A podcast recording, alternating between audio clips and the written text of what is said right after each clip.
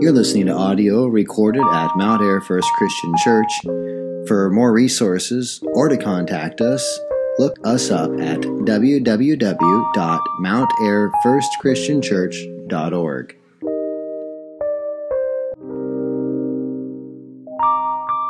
Colossians chapter 3, verses 1 through 4. If then you have been raised with Christ, seek the things that are above, where Christ is, seated at the right hand of God. Set your minds on things that are above, not on the things that are on earth. For you have died, and your life is hidden with Christ in God. When Christ, who is your life, appears, then you also will appear with him in glory. The grass withers, the flower fades, the word of our God stands forever. So this morning we're jumping back into the book of Colossians, and it's been a while since we've done any work in this book, since uh, September, I think, was the last time we were in Colossians. So we've covered the first two chapters, and they're heavy with theology, talking about the supremacy of Christ. That's why the series is titled Christ is Supreme. There's been, Paul has done a lot of work uh, just talking about the reality of Christ's deity, uh, his, his nature, who he is as God in flesh, and all that he has accomplished. And Paul does this in a lot of his letters. He begins with a lot of theology, a lot of doctrine speaking of the reality of Christ, the truth of the gospel, who we are as sinners before God, and what Christ has done to reconcile us back to Him. He'll do that at the beginning of his letters, and then he moves into a time of application. Okay, so now here's all the doctrine, and now we're going to see how that doctrine plays out on the ground.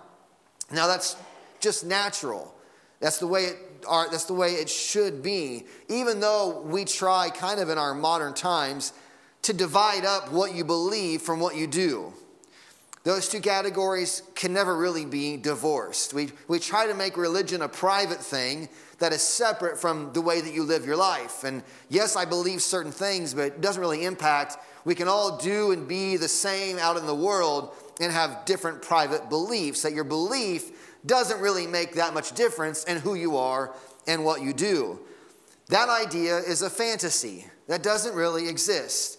Everyone has beliefs of some type, and they impact the way that they live their life. That, that view, in and of itself, is a belief that impacts the way that they live.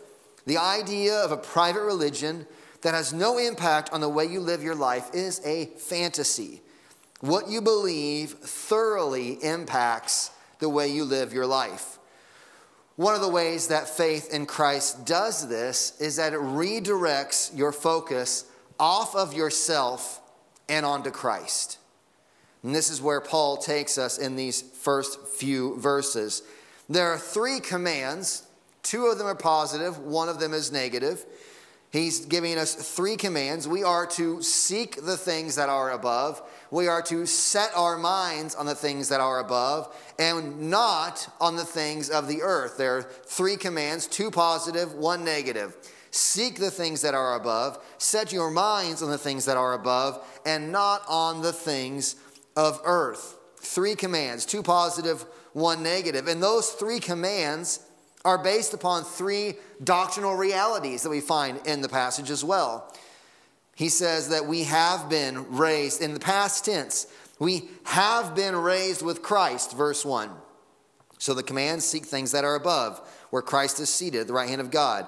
Second command set your mind on things that are above, not on the things that are on earth. Why? For you have died, and in the present, your life is hidden with Christ in God. Past, you have been raised with Christ present, you are with Christ, seated with him in the heavenly places. And then in verse 4, in the future, when Christ appears, you will appear with him in his glory.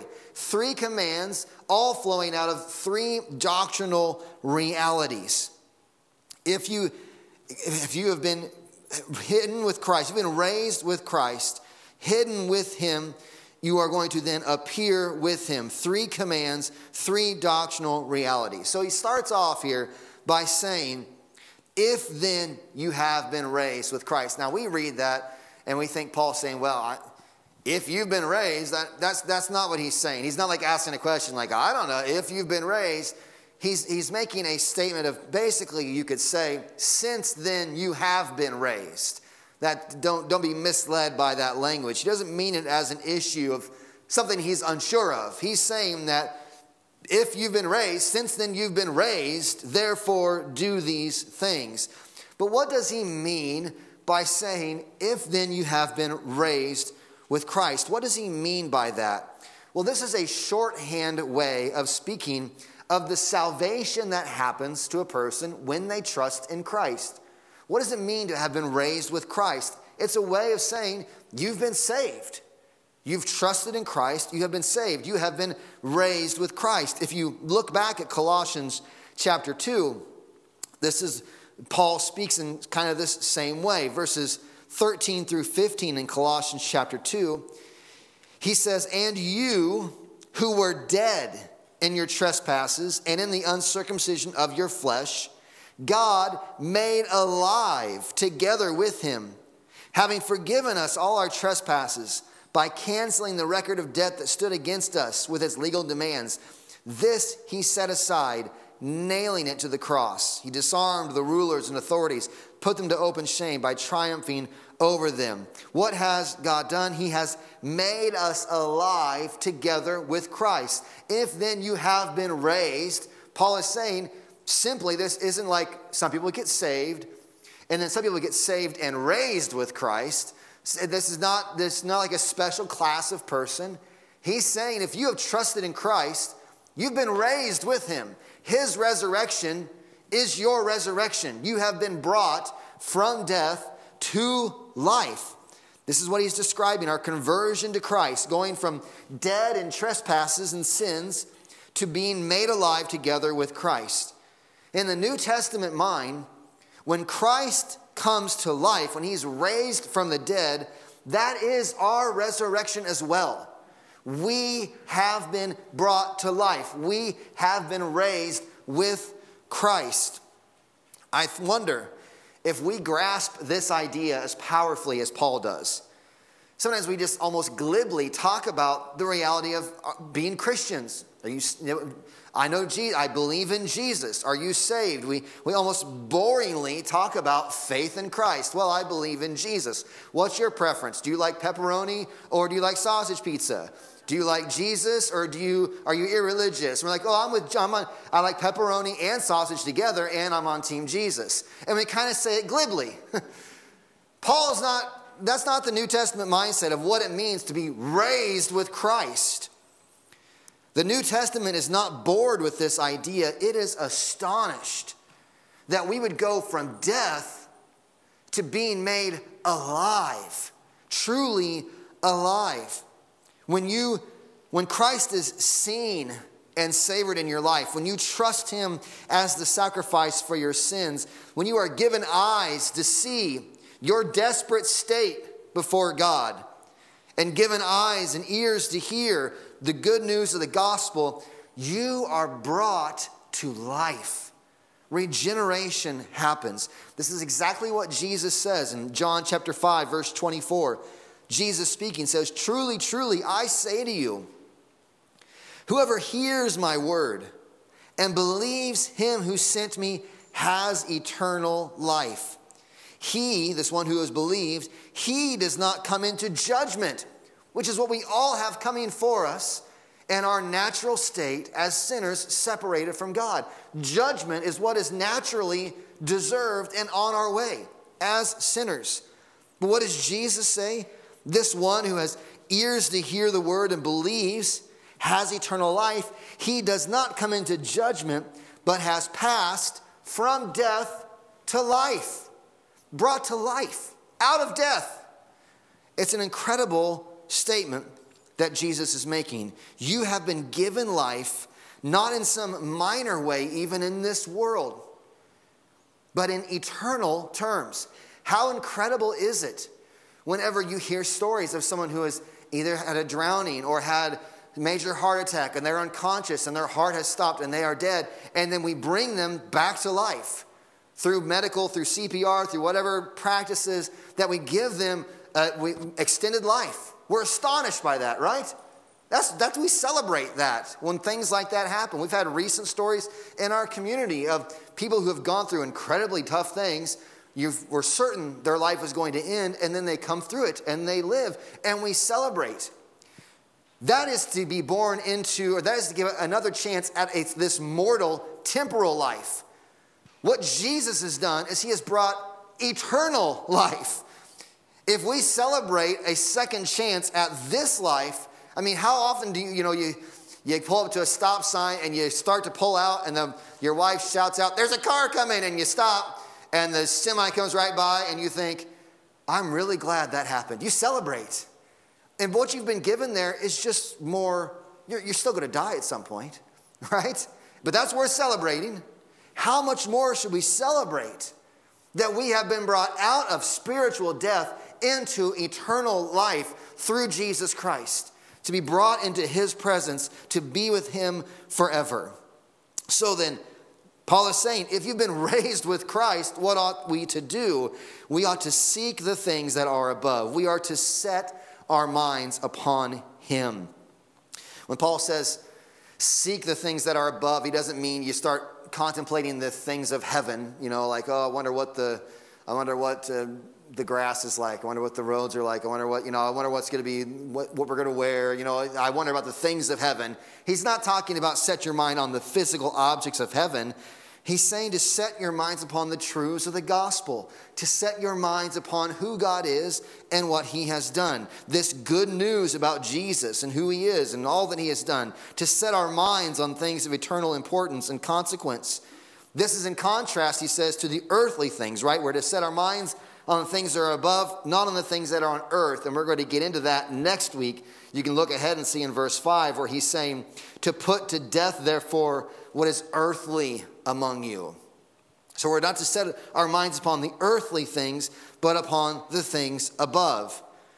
This is not this is because not only have we been raised with Christ, we are now truly with him. We are with Christ, hidden with Christ in God right now. What kind of crazy talk is that? Because you're sitting right here. Like, you're not with Christ, you're with me right here in this fellowship hall. What, what does that mean in this sanctuary? What does that mean? How can we be with Him when we're all so clearly right here? In what way are we with Christ when clearly I can see you? You are here. Well, it's a little like the phrase, I'm sure you all heard it, home is where your heart is, you know, that, and the idea is that there's this place where your, your heart is always, you may be out and about different places, but Home is where the heart, your heart is. You don't actually physically leave your heart at home. No one did that this morning, right? We, we all go with our heart. We don't mean our heart is there, but, but it is where your affections lie. It is where your comfort lies. It's where your security lies. It's where you long. It's, home is where your heart is. Or we say sometimes when someone's out uh, performing a task, we might say their heart's not in it.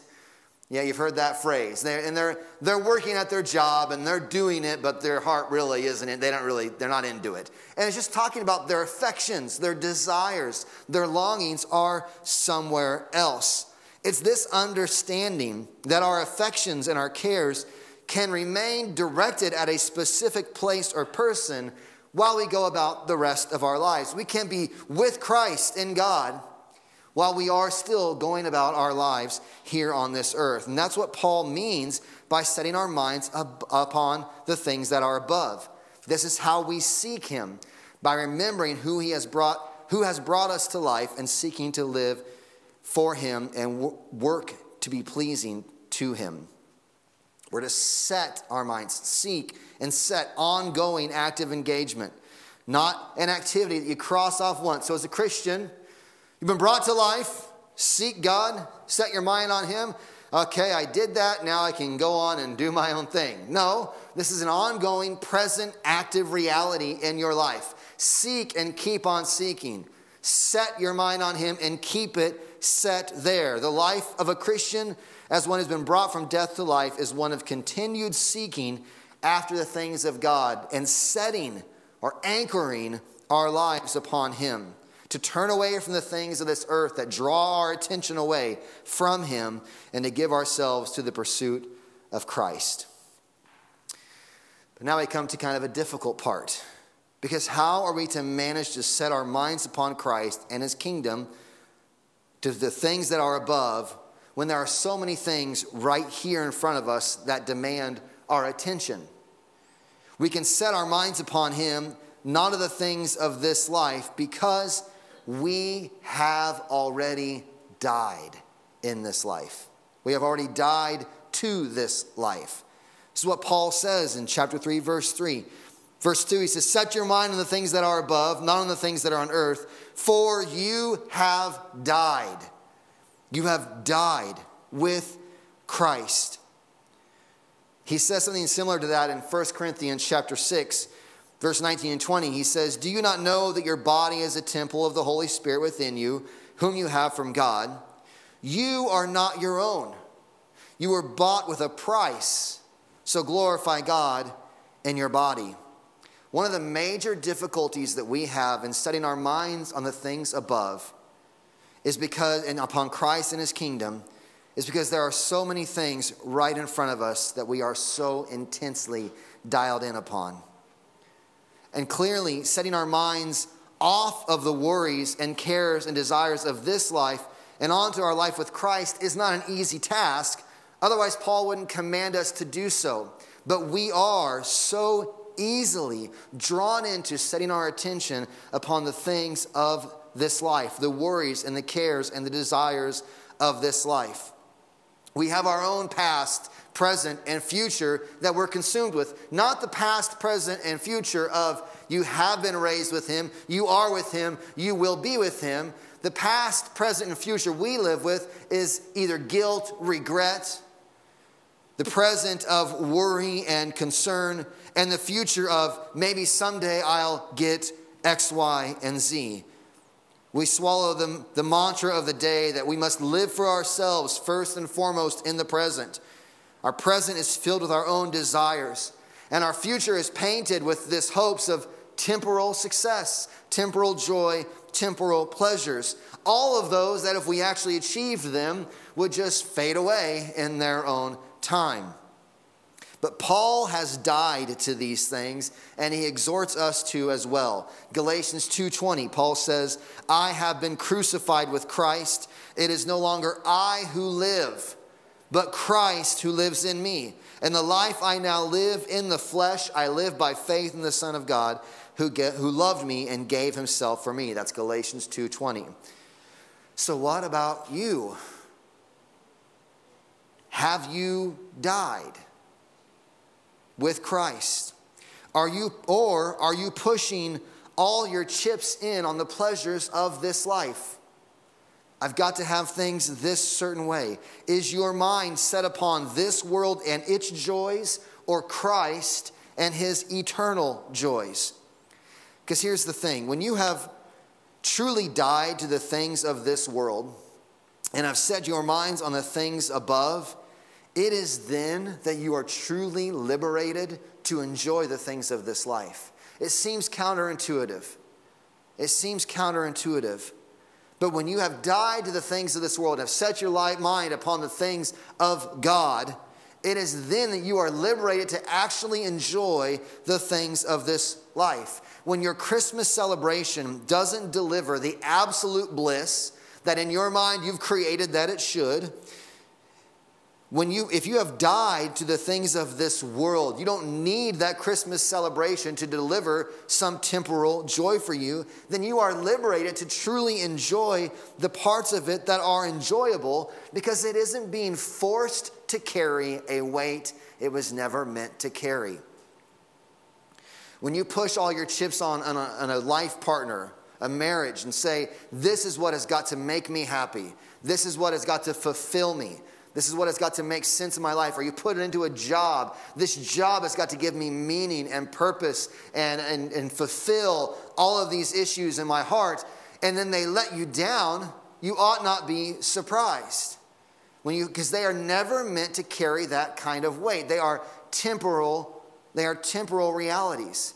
However, if you die to those things, say, these are not the ultimates in my life, setting my mind upon the things that are above, then you're able to take a marriage that is flawed and has its problems, but enjoy the, the, the good in the midst of it because it doesn't, it isn't carrying this pressure to fulfill every need in your heart. You're able to actually enjoy your job, even jobs that are kind of bad where you're stuck outside and weather you don't really like and you're, you're doing all sorts of difficult things. You're able to, to enjoy the good parts of that because it isn't carrying the weight of giving you meaning. Because your life, you've died. You're now with Christ. Your future is Christ. You are secure in Him. When you've been liberated from the need for the job to deliver all that it was never meant to do, liberated from the need for a relationship to deliver to you all that it was never meant to deliver to you, then you are liberated because you have set your mind upon Christ.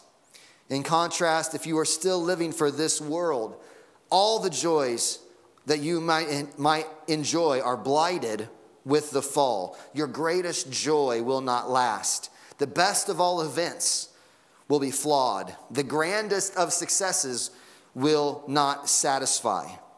But if you have died with Christ, the hard times that happen will be put in relief to the joys that there are in Christ, and the good times will be truly enjoyed for the moments of grace that they are. Paul says, lastly, here in this verse, there is a glorious future yet to come. Just as we've been raised with Christ and we are with him, we will appear with him yet in the future. Their day is coming when we will appear with Christ. Our future is secure with Jesus. How obsessed are we with what's going to happen next? How can we secure our future? If you've been raised with Christ, because you've died with him and been raised with him and are with him now, your future is secure, that you will appear with him. Christ is coming in all of his glory, and those who are his will not miss out on it. There is a glorious future ahead for all of Christ's people and the resurrection to the new heavens and the new earth. So, then, how does this all play out on the ground? Next week, we get into Paul's admonition to die to the things that are earthly among us. But positively, what does it mean to set our minds upon Christ? What does that look like? An example from church history is John Chrysostom. This is way back when, like fourth century, I think. John Chrysostom. He's the Archbishop of Constantinople. And when he was confronted by the Empress Eudoxia, I have no idea how to say her name. But anyway, there's this, there's this uh, conflict going on. He's the Archbishop. He's standing up to sort of her overlording rules and, and regulations and she's threatening him. She wants him to stop with his resistance to what she wants to happen. She's threatening John Chrysostom. So she threatens him. She says, I will banish you. He replies, You cannot banish me, for this, is my, this world is my father's house. She says, I'm going to kill you. He answers, You cannot, for my life is hid with Christ in God. She said she would take away his treasures. He said, No, you cannot, for my treasure is in heaven and my heart is there. She said she would drive him away from his friends and that he would have no one left. And he answered, No, you cannot, for I have a friend in heaven from whom you cannot separate me. I defy, for there is nothing you can do to harm me. Radical view of what it means to have been died, to have died to this world, to be raised with Christ, hidden with him, and have a future to be appearing with him. How does this look? What does this look like? Do you ever get home from work and are just tired, or home from some event and are just tired? You just want things to go your way. Of course. Of course you do. But it is in those moments that a truth like this will liberate you for Christ like service. As I pull my car into the driveway, I need to confess things like this Father, my life is not my own. I have died with Christ. I have been raised with him. I do not have to get my way. I have a glorious future ahead of me. Help me to live with my mind and heart set upon you and your ways, and not on me and my earthly ways. In these truths, in you, God, give me great joy. When life takes a left turn, setting your mind upon things above is a confession just like that like we got on the board. We confess something along these lines I'm yours, God.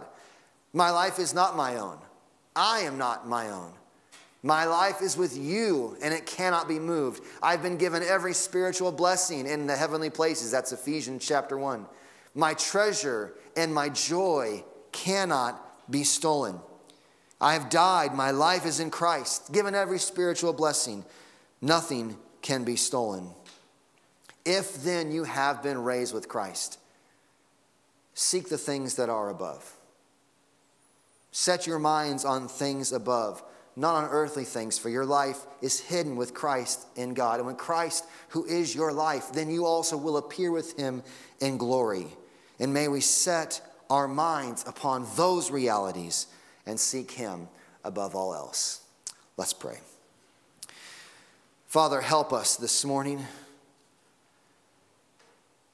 This powerful truth, God, I pray that in this simple effort to communicate it, God, that you would do the supernatural work in our hearts of making it clear, God, of what a blessing it is, what an incredible reality, what an incredible truth to have died with Christ to this world, to the things of this earth, to have been raised with Him, to have my life be in Him right now and my future guaranteed of appearing with him in glory.